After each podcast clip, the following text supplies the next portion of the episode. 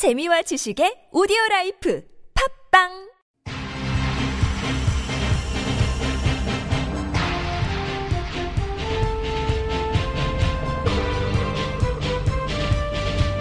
색다른 시선 김종배입니다.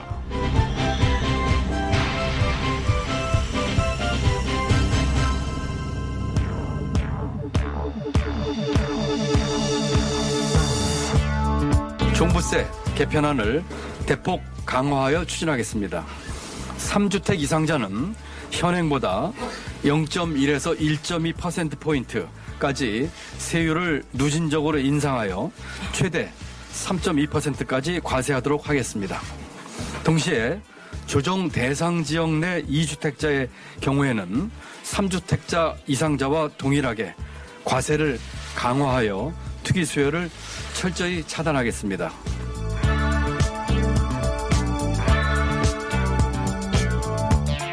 김동연 경제부총리의 목소리입니다. 오늘 주택시장 안정대책을 발표했는데요. 자, 화살은 이렇게 쏘아 올려졌습니다. 이 활 시위를 떠난 그 화살, 어디에 가서 꽂힐까요? 투기꾼의 아킬레스건에 가서 꽂힐까요? 아니면 부동산 불패 신화에 좌절하는 서민의 가슴에 가서 꽂힐까요?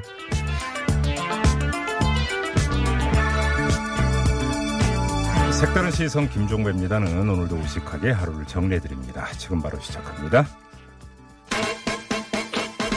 뉴스 따라 읽지 않고 따져 읽습니다. 시사통과 똑 기자의 뉴스 해부. 네, TBS 보도국의 양아랑 기자 모셨습니다. 어서 오세요. 네, 안녕하세요. 자, 첫 소식은 역시 이 부동산 대책 이 소식이겠죠? 그렇죠. 음. 오늘 쏘아 올려진 화살 정말 서민의 가슴에 꽂히는 일은 없어야겠습니다. 네. 네, 김동연 경제부총리 겸 기획재정부 장관이 오늘 어, 9.13 주택 시장을 안정시키기 위한 그런 대책을 발표를 했는데요. 네. 당초 정부안은 3주택 이상 보유자에 대해서만 종합 부동산세를 추가로 과세할 계획이었는데요. 네. 어, 수정안은 3주택 이상 보유자와 함께 어, 서울 세종 전역 그리고 부산 경기 일부 등 집값이 급등한 조정 대상 지역의 2주택 이상 보유자에게도 종합부동산세율을 최고 3.2%까지 적용하도록 했습니다. 네. 그리고 재산세와 종부세를 합친 보유세 총액도요. 전년도 세액의 150%를 넘지 않도록 제한한 그런 세부담 상한에 대해서 300%로 올릴 수 있도록 했습니다. 아, 이런 게 있었군요. 네, 그렇습니다. 네. 그리고 다주택자에 대한 대출 규제도 시행이 되는데요. 어, 주택을 한 채 이상 보유한 세대는 주택 담보 대출을 통해서 어, 주택을 추가로 구입할 수가 없습니다. 네. 어, 다만 한 주택 을 가지고 있는 세대라, 세대라 하더라도 이사나 뭐 직장 근무 같은 이런 실수요를 위한 것으로 판단이 된다. 그럴 경우에는 주택 담보 대출이 가능하도록 했고요. 네. 또 무주택자라 하더라도 규제 지역 그 내에서 공시 가격 9억 원을 초과하는 고가 주택을 구입할 때는 실거주 목적이 아닌 경우에는 주택 담보 대출을 금지하도록 했습니다. 네. 오늘 부동산 대책에 보면 주택 공급 방안은 빠졌는데요. 어, 김 총리는 수도권 신규 공공택지 30곳 과 30만 호를 공급하겠다. 여기까지는 이제 발표를 했습니다. 네. 이와 관련해서 김현미 국토교통부 장관이 지방자치단체와 절차를 진행 중이라고 말을 했고요. 21일에 입지와 수량을 말씀드리고 어, 그린벨트 해제와 관련된 것도 발표를 하겠다고 말했습니다. 네. 어, 그리고 최근 그 더불어민주당 신창현 의원이 공공택지 후보지 뭐 수도권 내에서요. 네네. 뭐 유출해가지고 논란인데 정부가 이 그 유출된 후보지는 제외하는 쪽으로 논의를 하고 있다. 이런 이제 보도도 나오기 도 했는데요. 음흠. 21일 일단 정부 발표를 기다려봐야 될 것 같습니다. 알겠습니다. 이 문제는 잠시 후 3부에서 전문가 연결해서 한번 이 약발이 있을 것인지 네. 점검을 해보도록 하죠. 자, 다음은요. 네, 1980년대 대표적인 인권 유린 사태로 꼽힙니다. 부산 형제복지원 사건이 이제 바로 그것인데요. 네, 네, 네. 대검찰청 검찰개혁위원회가 문무일 검찰총장에게 비상상고할 것을 권고를 했습니다. 네. 비상상고라는 것은 형사사건 확정 판결에서 법령 위반이 발견된 경우에 검찰총장이 잘못을 바로잡아 달라 이렇게 대법원에 직접 상고하는 비상구제 절차를 말을 하는데요. 어, 비상상고가 되면 대법원이 그 이유를 조사한 다음에 이유가 없다고 하면 이제 기각을 하고 인정될 경우에는 다시 판결을 하게 됩니다. 네. 개혁위가 형제복지원 사건의 무죄 판결의 유일한 근거가 됐던 내무부 훈령 410호가 위헌, 위법성이 명백하다. 아, 관련 무죄 확정 판결은 형사소송법 441조에 정한 법령 위반의 심판에 해당된다. 이렇게 어, 밝히면서 공고를 결정한 이유에 대해서 설명을 했는데요. 네. 문 총장이 조만간 비상상고를 청구할 방침입니다. 음흠. 대법원이 이거를 이제 받아들이면 네. 형제복지원건에 대해서 전면적인 재검토가 이루어질 것으로 전망이 되고요. 네. 형제복지원 사건 이제 많이들 아시겠지만 어, 다시 설명을 잠깐 뭐 드리면 음. 1975년에서 87년까지 불황자를 선도한다 이런 명목으로 무고한 사람들 불법으로 감금을 하고 예. 강제 노역을 시킨 사건입니다. 뭐 이런 과정에서 학대도 있었고 폭행도 있었고 성폭행도 있었고 네. 뭐 안매장도 있었고 네. 여러 가지 인권 유린이 있었다 이런 폭로가 나왔고요. 음. 복지원에서 자체 집계한 사망자만 해도 이제 500여 명에 달합니다. 음. 어, 그렇지만 지난 1987년에 대법원이 정부 훈령에 따라서 불황자를 수용한 것이라면서 당시 형제 복지원장이었던 박인근 씨에게 이제 무죄를 선고를 한 바가 있습니다. 네, 피해자 한 분 직접 연결해서 입장 잠깐 들어보죠. 이 형제 복지원 사건의 진상 규명을 요구하면서 현재 국회 앞에서 농성 중인 피해자인데요. 한종선 형제 복지원 피해 생존자 모임 대표 연결하겠습니다. 여보세요. 네, 안녕하십니까. 예, 안녕하세요, 대표님. 지금 국회 네. 앞에서 농성하신 지 며칠이나 됐어요? 오늘로 311일 차 됐습니다. 311일. 네. 어이구, 거의 1년이 다 돼가네요, 그러면. 네네. 예, 어유 힘드시지 않으세요? 너무 힘들죠. 뭐가 제일 힘드세요? 일단, 그, 몸, 신체적으로 처지는 거는 당연한 건데, 네. 그, 국회 앞을 지나가 다니는 그 보좌관님들이나 국회의원님들의 네. 무관심이 가장 힘들죠. 진짜 그걸 여쭤보려고 했는데 아예 관심도 없습니까 국회의원들이? 관심은 있으나, 예. 그, 누구 하나 힘차게 밀어붙이는 의원님들이 안 보여요. 아 그래요. 예. 네. 그 찾아온 국회의원은 얼마나 됩니까? 지금 현재로서 그 상임위 소관 위원들이 싹 바뀌고 나서부터는 거의 찾아오시는 분들도 없죠. 그 그래요. 예, 어저께 그 안행위에서 이렇게 법안이 논의는 됐지만 네. 그조차도 하다가 중간에 정회시키고 끝나버렸죠. 음, 아무튼 지금 그 대표님 말씀하시는 게 형제복지원 사건 진상규명 특별법 이 제정을 지금 요구를 하고 계시는 거잖아요. 네. 자, 특별법의 핵심 내용이라면 어떤 거예요? 그 1987년 형제복지원 사건이 터졌을 때 예. 거기에 그 감금되어 있었던 사람들의 진상규명이죠. 피해 사실을. 음, 그리고 이제 그들이 그 배우지 못하고 지금까지 사회적 차별을 받아오면서 예. 그 트라우마로 남아있던 것에 대한 음. 치유 이런 게 들어가 있는 거죠. 네. 자, 그러면 만약에 검찰총장이 정말로 비상상고를 하고 네. 그래서 법원이 다시 심리를 한다면 좀 진상이 규명될 수도 있지 않을까요? 이 점은 어떻게 생각을 하세요? 그 부분에 대해서는 그 진상 규명은 되진 않으나 그 네. 당시에 법리적 해석을 잘못해서 무죄를 한 부분에 대해서 음, 그 검토 정도로 끝날 것 같아요. 형식상 그렇, 무죄를 한번 내린 거에 대해서 다시 음. 번복은 하지 않는 걸로 알고 있거든요. 예. 네. 그러니까 당시 그 어떤 일이 있었는지에 대한 총체적인 진실 규명은 어차피 뭐 이 절차를 통해서도 안 된다 이런 말씀이신 거잖아요. 그렇죠. 그래서 이제 네. 현행법의 공소시효나 소멸시효 등으로 해서 현행법으로는 구제가 절대 안 되기 때문에 네. 아예 처음부터 조사를 하지 않은 형제복전 사건이기 때문에 네네. 특별법이 필요한 거죠. 그러면 이제 특별법의 내용은 예를 들어서 이제 특별조사위원회나 이런 걸 설치해서 전면적인 조사에 들어가자 이런 내용인가요? 그렇죠. 예, 예. 근데 대표님께서는 형제복지원에 언제 끌려가셔서 얼마나 감금돼 계셨었어요? 저는 1984년도에 작은 누나랑 함께 아, 저는 초등학교 2학년 누나는 4학년 때 그 예. 형제복지원에 들어갔죠. 그리고 1987년 형제복지원 폐쇄될 때 나오게 됐죠. 초등학교 이제 나오게 됐다는 말은 저는 그 당시에 미성년자라서 다른 고아원으로 또 전원 조치가 됐었어요. 그럼 누님은요? 누나는 그 형제복지원 안에서 정신 이상이 된 상태로 사회로 그냥 버려졌죠. 돈 한 푼도 없이. 아이고 참.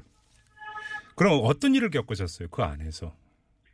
온갖 인권유린이라는 것은 다 겪었어요. 그 새벽 4시에 기상을 해서 구보를 군가를 부르면서 뛰어야 되고 네. 음식 같지도 않은 음식 먹어야 됐고 예. 그리고 그 먹는 거조차도 시간이 5분 안짝으로 먹어야 되니까 제대로 먹을 수도 없고 허허. 예. 매일같이 구타가 이어지고 예. 그 기압과 고문 이어지고 예. 그리고 이제 밤에는 또 동성간에 성폭행을 당해야 되고 아이고. 예. 그랬었죠. 초등학교 2학년 때 끌려가셨다고요? 네. 초등학교 2학년 학생을 끌고 왔단 말입니까? 그렇죠. 저보다 어린 아이들도 있었으니까요. 거기에서 이제 0살에서부터 99세까지 있었다라고 보시면 돼요. 그래요. 네. 아, 그러면 그 누님은 그 사회에 네. 버려졌다고 말씀을 하셨는데 그 뒤에는 어떻게 되셨어요? 저도 이제 그 이후로는 이제 사회에 나올 때가 92년도 때 사회에 나왔거든요. 아, 그래서 이제 그 87년에 고아원으로 이제 그 옮긴 다음에 네, 고아원에서 다른 나온 거. 고아원에서, 예, 예, 다른 예. 고아원에서 92년도에 나왔는데, 예. 그 후로 2007년도 때까지 누나의 소재를 찾을 수가 없었어요. 아버지의 소재도. 어허. 그런데 이제 그 2007년도 때 제가 허리를 다치고 나서 기초생활수급을 신청을 할 때 예. 거기에서 아버지랑 누나 주소가 나오더라고요. 아, 예. 그래서 이제 부랴부랴 달려갔는데 거기가 정신병원이더라고요. 참, 네, 예. 언제부터 있었냐 하니까 89년도부터 있었다고 하더라고요. 누님이 예. 그리고 아버지도. 아버지는 1986년도에 영재복지원에 들어오셨거든요. 예. 참. 이게 뭐 오늘 시간을 다 터서 들어도 다 들을 수 있는 그런 이야기가 아닌데 그 그렇죠. 짧은 이야기만으로도 이게 지금 얼마나 그 이건 만행이라고 표현하는 게 더 맞을 것 같아요. 만행이 저질러졌는지 뭐 그렇죠. 짐작하고도 좀 남을 수가 있을 것 같은데요. 대표님 같은 분들이 지금 같이 활동하고 계시는 분들이 몇 분 정도 되세요? 지금 최소한의 사람이 지금 이렇게 농성장에서 있고요. 네. 그 나머지 분들은 아시다시피 그때 후유증이나 정신적 이런 거 문제로 네. 그 기초생활수급자로 생활하고 있다거나 아니면은 경제적으로 하루라도 일을 안 하게 되면 음. 며칠간 굶어야 되는 상황이 오기 때문에 예. 이 사람들이 그 나오기를 좀 힘들어하죠. 그래요. 그러나 다만 이제 형제복지원 사건에 왜 내가 잡혀 들어가야 했었는지 명확한 음. 그 규명은 알고 싶어 하죠. 네.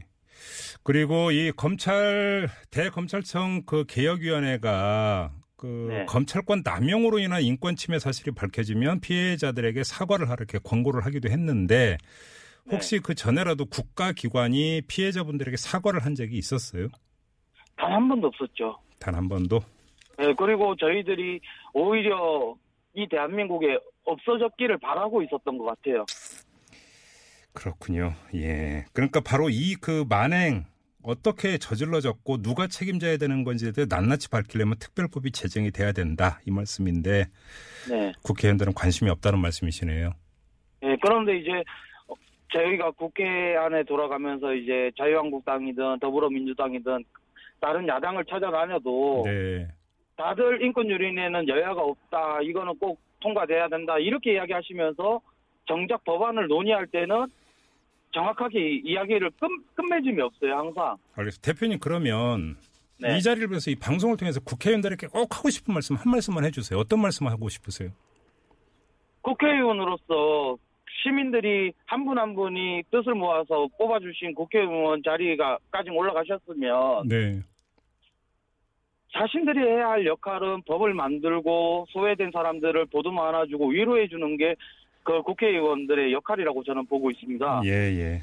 그렇기 때문에 국회의원님들께서 당리당략 정치적으로 이렇게 좀 바라만 보지 마시고 음, 선배 국회의원들이 저질러 놨던 그리고 선배 그 대통령들이 만들어 놨었던 잘못된 것들에 대한 것들을 예, 바로잡을 수 있는 기회를 후배 국회의원님들이 풀어 나, 나가 주셔야 된다고 저는 보고 있거든요. 알겠습니다. 그래서 예. 빠른 시일 내에 빨리 그 특별법을 통과시켜서 네네. 진상 규명을 해서 음. 저희들이 국가를 용서할 수는 없지만 용서할 수 있게끔 만들어 주셔야 될 것 같습니다. 아, 중요한 말씀이시네요. 알겠습니다. 아무튼 이 지금 말씀이 좀 국회의원들 한 사람 한 사람의 가슴에 가서 좀 꽂았으면 좋겠다. 이런 생각을 하면서 마무리할게요. 그래도 건강 잘 챙기시고요, 대표님. 네, 감사합니다. 네, 고맙습니다.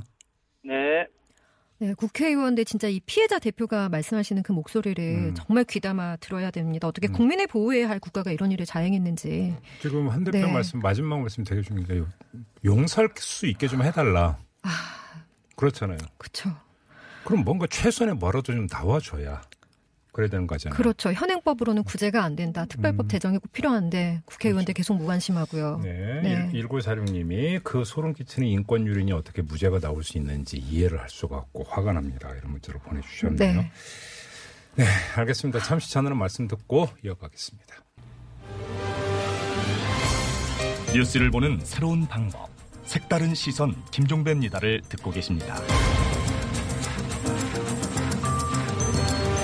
네, 양아랑 기자와 함께하는 뉴스에브 시간인데요. 자, 다음 소식으로 이어가 보죠. 네, 대한민국 사법부가 올해 70주년을 맞았습니다. 축하해야 할 일인데 어, 최근 뭐 사법농단이나 재판거래 의혹으로 축하받을 분위기는 아닌 것 같고요. 네네.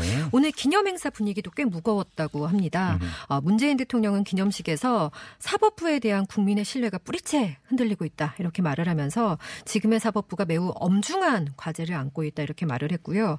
의혹은 반드시 규명돼야 하고 잘못이 있었다면 스스로 바로 잡아야 한다 이렇게 주문을 하기도 했습니다. 네. 김명수 대법원장도 지난 시절의 과오와 완전히 절연을 하고 철저한 진상 규명과 관련자들에 대한 엄정한 문책이 필요하다고 말을 했고요. 네. 더욱 적극적으로 수사 협조를 할 것이다. 음. 그리고 수사와 재판에 담당하는 분들이 오로지 법과 원칙에 따라서 신속하고 공정하게 진실을 규명해 줄 것으로 믿는다. 이렇게 음흠. 강조를 했는데 네. 뭐 최근 영장 뭐 기각률 사법농단 의혹과 관련해서 90%에 이른다. 음. 뭐 이런 거를 혹시 이제 어, 언급한 얘기가 또 아닌가 싶기도 하고요.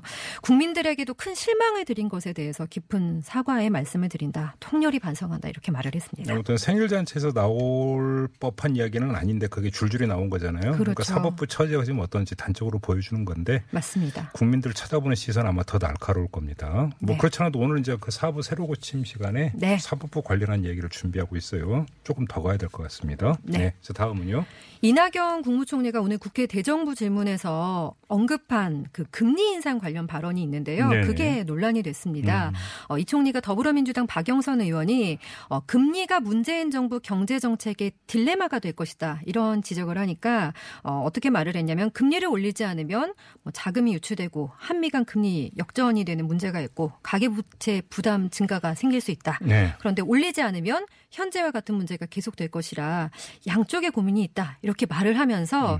금리 인상과 관련해서 좀 더 심각하게 생각할 때가 됐다. 이것에 동의를 한다. 이렇게 밝혔습니다. 네. 그런데 이제 이 발언에 대해서 한국은행 통화 정책의 독립성을 침해할 수 있는 발언이었다. 이런 지적들이 나오기도 했는데요. 네. 김동연 부총리 겸 기획재정부 장관이 금리는 금융통화위원회에서 판단을 하는 것이다. 정부가 말하는 것은 적절하지 않고 아마 총리가 원론적인 이야기를 했을 것이다. 이러면서 진화에 나섰고요. 네. 오늘 대정부 질문 정치 분야에 대해서 있었는데 어, 내일과 17일 그리고 18일에 예정이 돼 있었거든요. 또 대정부 질문이 그런데 이제 18일부터 20일까지 남북 정상회담이 열리는 것을 고려해서 네. 10월 1, 2, 4일로 이렇게 조정을 하기로 합의를 했습니다. 네. 자, 전두환 씨 관련 소식 있네요. 네, 5.18 민주화 운동을 회고록에서 왜곡한 것과 관련해서 어, 법원이 5.18 단체와 유족에게 전시가 7천만 원을 배상해야 한다 이런 판결을 내렸습니다. 네. 어, 광주지방법원이 5.18 단체와 고 조비오 신부의 조카 조카가 전시 등을 상대로 낸 손해배상 청구 소송에서 원고 일부 승소 판결을 내렸고요. 음흠. 또 회고록에 일부 표현을 삭제하지 않으면 출판과 배포를 할 수 없다 이렇게 판시를 했습니다. 네.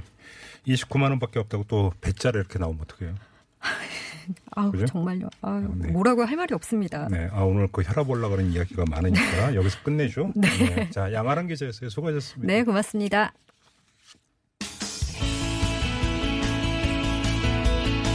청취자 여러분의 다양한 의견이 모여 색다른 시선이 만들어집니다. TBS 앱으로 방송 들으시면서 바로바로 의견 보내주실 수 있는데요. 앱을 통해 참여가 어려우신 분들은 50원의 유료 문자 우물정 0951이나 카카오톡 플러스 친구를 통해서도 참여하실 수 있습니다. 여러분만의 색다른 시선 기다립니다.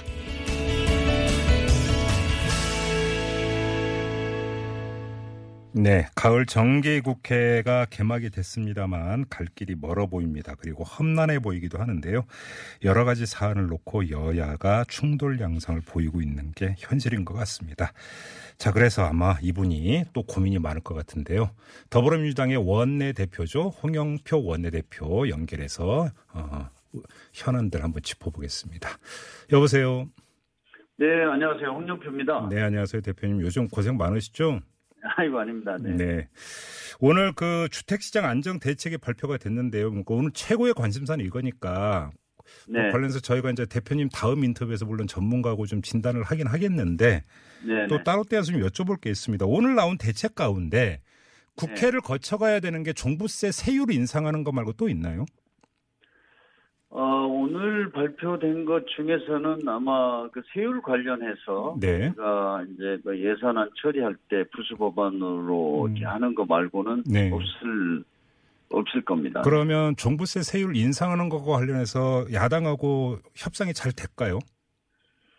저는 뭐 야당도 지금 부동산 시장의 과열, 네. 뭐 이렇게 투기 광풍이라고까지 할 수 있는 이런 상황을 음, 뭐 야당도 잘 알고 있기 때문에 네. 문제에 대해서는 어 이렇게 반대하기가 어렵다 저는 이렇게 생각합니다. 근데 지금 오늘 그 김동연 경제부총리 등이 이제 그 안정 대책을 발표하자마자 자유한국당 수석 대변인 논평이 나왔는데 네네. 논평의 요지가 뭐냐면 그 세금을 내서 틀어 막으려고만 한데 아주 이렇게 비판적인 논평을 내놨거든요. 네네. 그러면 이게 그 종부세 세율 협상이 제대로 될까 이제 궁금해지는 대목이 바로 이 지점인데 낙관하세요 그래도? 저는 뭐 국민들께서 네. 정말 부동산 투기로 돈을 버는 것은 막아달라. 네. 이것이 국민들의 요구 아닙니까? 예예. 때문에 음. 저는 야당에서도 음. 어, 이걸 참 신중하게 판단해 본다면 네. 반대하기 어려운 것 아닌가 이렇게 보고 있습니다. 그래요. 네, 알겠습니다. 아, 그리고 지금 그 5629님 애청자분이 지금 문자를 주셨는데 신창현 의원 있지 않습니까? 그 네네. 택지 그 공급 후보지로 이제 그 거론되는 곳은 이제 그 공개를 해서 이제 문제가 됐던 분인데 네. 지금 상임위가 어떻게 조정이 됐습니까? 일단 국토위에서는 사임을 했잖아요, 위원으로. 네네. 제가 이제 어, 뭐 신창현 의원께서 분명히 그 잘못된 그런 행위를 했고요. 네. 그에 대해서 사실 이제 저희 뭐 국민들께서는 잘 모르시겠지만 그 사보임이라는 게 있습니다. 그 예, 해당 예. 상임위에서 이렇게 음. 배제하는 건데요. 그렇죠. 예, 예. 제가 원내대표로서 취할 수 있는 가장 강력한 조치입니다. 그래서 음. 이미 취했고 음, 어, 지금, 아무튼 이 문제에 대해서는 뭐 신창현 의원에게 책임이 분명히 있다. 예. 뭐 저와 당의 그런 음. 판단입니다. 그래요. 그래서 음. 네네. 근데 이제 그 오늘 그 나온 그 대책 발표에서 김현미 장관이 네. 그 어떤 주택 공급 관련해서 20 지금 지자체하고 협의 중이기 때문에 21일에 발표한다 이렇게 이제 예고를 했는데 네네. 신창현 의원이 지금 후보지를 이렇게 이제 그 공개를 해 버려 가지고 이 지역은 좀 네네. 배제될 거다라는 언론 보도도 있었고 완전히 꼬여버린 것 같은데 어떻게 좀 정리는 되고 있는 거예요? 어, 지금 뭐 공급 분야에 대한 네. 정책은 오늘 발표를 못 했고요. 그거는 그렇죠.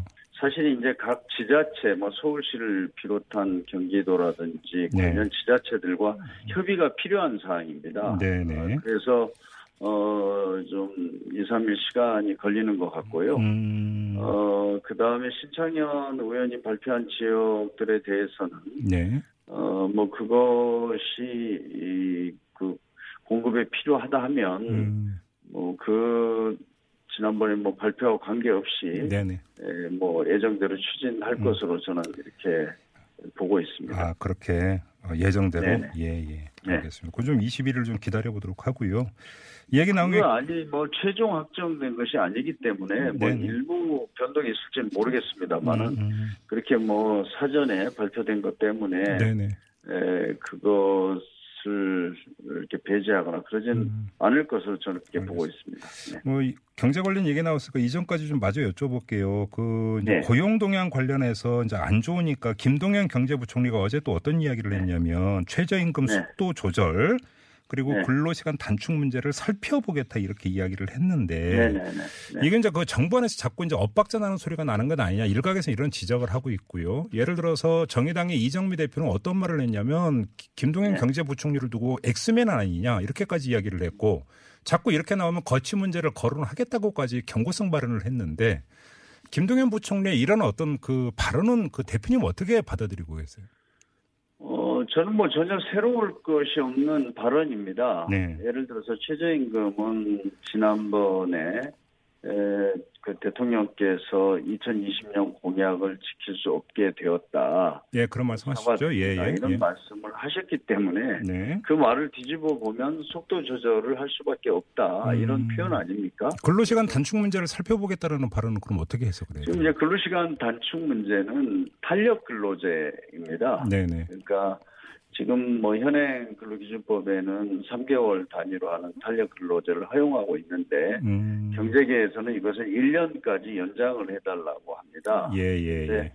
에, 지난번에 저희가 이제 국회 환경노동위원회에서 주 음. 52시간으로 확정을 할때 네.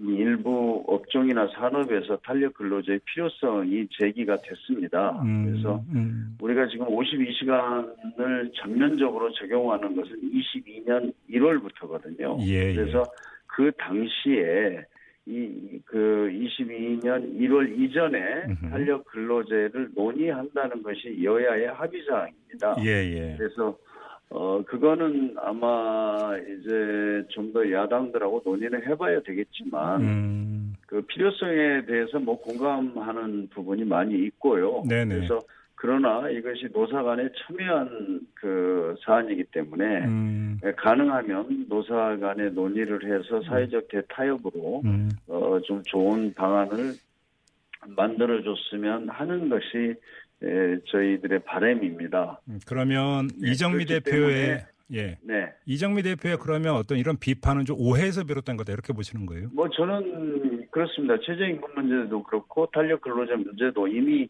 뭐 저도 탄력 근로자 문제는 전에 좀 거론을 했던 바가 있습니다. 네, 네, 네. 뭐 대표적으로는 음, 다시 말씀드리지만 어, 올그 예, 3월인가요? 이 근로 시간 52시간 단축을 우리가 할때이 음. 문제는 좀 어, 좀 보완이 되어야 한다. 네. 이거에 여야가 합의를 했고 그걸 음. 그때 속기록에까지 남겼거든요. 네네. 그렇기 때문에 에, 저는 뭐 이게 뭐 새로운 이야기는 아니라고 그렇게 봅니다. 알겠습니다. 지금 바른미래당의 김관영 원내대표가 지금 고용 문제가 심각하니까 네. 11월 초로 예정돼 있는 여야정 협의체를 10월 초로 앞당기자 이렇게 제안을 했는데요. 어떻게 받아들이세요? 어, 저는 뭐 그 일자리 문제는 정말 우리 청년들을 포함해서 국가적으로 가장 중요한 과제입니다. 그렇기 예, 예. 때문에 예. 뭐 여야가 머리를 맞대고 음. 정말 이 문제를 해결하는데 지혜를 모으는 것은 저는 환영합니다. 네.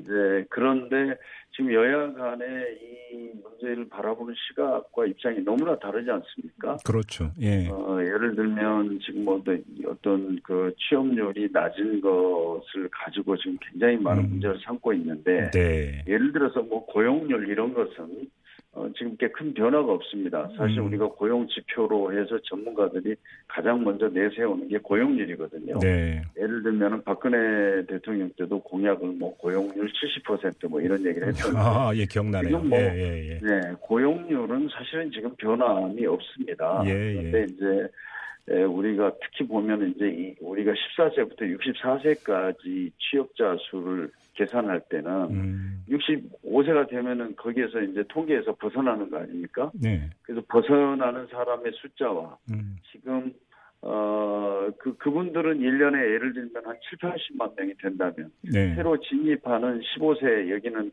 이미 이제 한 45만 명? 뭐, 음. 이렇게 40만 명 초반으로 이렇게 떨어졌지 않습니까? 네네네. 그래서 이제 이런 것들이 크게 이제 작용을 하고 있습니다. 음. 물론, 어, 거기다가 이제 작년에 굉장히 그, 그, 7, 8월 달에 네. 에, 그 이제 고용률이 그당 취업률이 좀 높았는데 예. 작년 대비 올해를 하다 보니까 이제 그런 거거든요. 음흠. 그런데 지금 뭐 야당에서는 그런 어떤 구조적 요인보다는 그냥 단순하게 이렇게 5천 명으로 줄은 것 네. 이것만 가지고 어, 굉장히 비판을 하고 있습니다. 음. 그래서 저는 뭐 이런 것에 대해서 여야가 함께 모여서 좀 현실 인식부터 좀 정확히 네. 하고 음, 그래야 어떤 실효성 있는 대책이 나올 거 아닙니까? 그렇죠. 그런 차원에서 저는 뭐 그런 우리 여야가 함께 네. 정확하게 이 지금 그 일자리 문제의 구조적인 음. 것은 무엇인지 네. 원인이 무엇인지 이런 걸 찾아보고 어, 방안을 모색하는 것은 음. 어, 저는 뭐 환영합니다. 그러면 10월 초로 단기 자랑과 그 제안을 받을 수도 있다 이런 말씀으로 해석을 해도 될까요, 대표님? 제가 이제 그거는 좀 뭐 예를 들어서 그런 어떤 그 기본적인 어떤 토대에 대한 인식 없이 네. 그냥 뭐 무조건 만난다고 아, 사진 찍고 밥 먹고 헤어지는 것은 중요하지 않다고 봅니다. 사진 그래서 사전에 이제 공통 분모를 먼저 도출하는 게 네. 더 중요하다 이 말씀이네요. 저는 뭐 충분하게 논의를 하고 예, 예. 그것이 또 어, 정부가 해야 될 일, 국회가 해야 될 일, 음, 뭐 또 어떤 민간 부분에서 시장이나 뭐 또 기업에서 해야 될 일, 이런 것들을 함께 논의해서 네, 네. 어, 그런 어떤 성과를 도출할 수 있는 모임이라면 저는 대환영입니다. 음. 알겠습니다. 그 어제 그 야당이 그 남북 정상회담 뒤로 정기국회 일정을 좀 미루자라는 제안에 대해서 대표님이 절대 안 된다 이런 식으로 말씀하셨었는데 네, 네, 네. 조금 전에 지금 나온 뉴스를 보니까 대정부 질문을 그 남북 정상회담 뒤로 10월 초로 미루기로 여야가 합의를 했다는 지금 뉴스가 나오고 있는데요. 네, 뭐 오늘 이제 이렇게 됐습니다. 네. 어, 내일 지금 외교안보 분야의 대정부 질문을 하는데 그렇죠. 네. 네, 그 대상이 네 명입니다. 총리, 음. 국방부 장관, 외교부 장관, 통일부 장관인데 네, 네, 네. 통일부 장관이 아시겠지만 내일 그 판문점의 남북 공동 연락 사무소의 그 개소식에 참석을 해야 됩니다. 예, 예, 예. 그래서 통일부의 장관과 차관이 가야 되는데 또 음. 공교롭게도 음. 지금 그 군에서 그 잠수함 진수식 하는 행사를 진주에 진해에선가 이렇게 하게 되는데 또 네. 국방부 장관이 가야 됩니다. 네. 그러다 보니까 네 명 중에서 이제 두 명이 빠질 수밖에 없어서 음. 어그 자유한국당을 포함한 야당에게 아마 음. 총리가 음. 어, 내일 상황이 이러니까 이걸 좀 양해를 해달라. 네. 근데 이제 야당에서는 아니 대정부 질문에 주무장관이 두, 이렇게 절반씩 빠지면은 이건 못 받겠다. 네. 이렇게 해서 이제 정부가 그런 행사를 취소하거나 아니면은 어이뭐 하여튼 어려운 상황에 음. 빠져버렸죠. 그래서 어 이낙연 총리가 그럼 음. 뭐 정부가 이렇게 예, 그러면 뭐 다음에 하도록 이렇게 요청을 아. 드린다 해서 음, 음. 그래서 정부 뭐 요청을 정부의 받으신 요청을 거군요? 받아가지고 예, 예. 네네 알겠습니다. 해서 뭐 불가피하게 좀 음. 변경하게 됐습니다. 자 그리고 이제 최고의 현안 중에 하나가 이제 판문점 선언 비준 동의안인데 오늘 국회 네네. 외교통일위원회에서 이거 지금 상정하려다가 그 보수야당이 맞섰고 일단 상정이 무산됐다고 하는데 네. 자 일단 그 논의는 남북 정상회담 뒤로 미룬 상태 아니겠습니까? 근데 어떻게 되는 겁니까 이 문제는 정말? 아니 사실은 뭐 야당이 특히 자유한국당이나 바른미래당에서는 현재 해줄 생각이 없죠. 예. 그래서 아시겠지만은 판문점 선언 이후로 음, 어, 우리가 앞으로 지속적으로 남북 대화를 해 나가고 안정적으로 좀 그런 어, 걸할 수 있는 어, 좀 환경을 만들려면 비준 동의안이 필요하다 해서 예. 사실 뭐 제가 원내대표에 5월달에 됐습니다만 네. 계속해서 몇 달 동안 설득을 했습니다만은 네. 그런 것에 좀 에, 동의가 이루어지지 않아서 음. 어, 정부가 이제 3차 정상회담을 앞두고 음, 어, 이 안을 제출한 겁니다. 네네. 그래서 지금 야당의 현재 분위기로는 음. 뭐 비준 동의안 동의할 수 없다 음. 이런 태도에서 저희가 좀 더 뭐 기다리면서 설득할 수밖에 없을 것 같습니다. 그래요. 알겠습니다. 시간이 한 1분 정도밖에 안 남았는데요. 짧게 하나만 확인하고 마무리할게요, 대표님. 지금 네. 오늘 보도가 어떤 게 나왔냐면 그 문재인 대통령 평양행에 4대 그룹 총수 동행을 요청을 했고 그 4대 그룹 총수 중에 이지용 삼성전자 부회장이 포함이 되어 있다는 보도가 있었는데 혹시 네네. 그 집권여당 원내대표로서 관련 사실 알고 계신 게 있습니까? 저는 뭐 잘 모르고요. 예. 아무튼 그러나 이 정상회담은 사실 뭐 민- 국가적으로 민족사적으로 굉장히 중요한 것이고 예, 예. 각계각층이 많이 참여를 해서 음, 어떤 비핵 북한의 비핵화에 대한 의지도 현장에서 확인하고 네. 한반도 평화 체제 이후에 음. 우리가 남북의 뭐 경제를 포함한 교기 협력 네. 이런 것에 대해서 어 좀 좋은 어떤 구상들을 하고 돌아오면 음. 좋을 것 같습니다. 근데 대표님 만약에 이재용 부회장이 포함이 된 게 사실이라면 좀 논란이 불거지지 않겠습니까? 왜냐하면 지금 그 아직 그 재판이 진행되고 있는 사람 아닙니까? 글쎄 뭐, 뭐 그런 면은 있지만 네. 그래도 어 저는 뭐 남북 경협이나 이런 데서는 주요한 경협 어, 기업들이 관심을 가지고 네. 참여하는 것이 예. 대단히 중요하다고 보고 있습니다. 예. 과거에도 네네. 대기업들이 여기 참여하지 않으면서 음. 남북 경협이 좀 잘 되지 못했던 측면이 있거든요. 그래서 네네. 저는 뭐 그거는 또 어, 그런 어떤 재판과는 별개로 좀 음, 별개로. 판단을 해야 되지 않는가 이렇게 생각이 됩니다. 알겠습니다. 자, 인터뷰 여기서 마무리해야 되겠네요. 아쉬움을 남기면서 마무리하겠습니다. 나중에 다시 한번 좀 시간 좀 내주시기 부탁드리고요, 대표님. 네네. 네, 고맙습니다. 네, 감사합니다. 네, 지금까지 더불어민주당의 홍영표 원내대표와 함께했습니다. 네, 색다른 시선 김종배입니다. 2부 이렇게 마무리하고요. 7시 6분 3부에 들어오겠습니다. 잠시만요.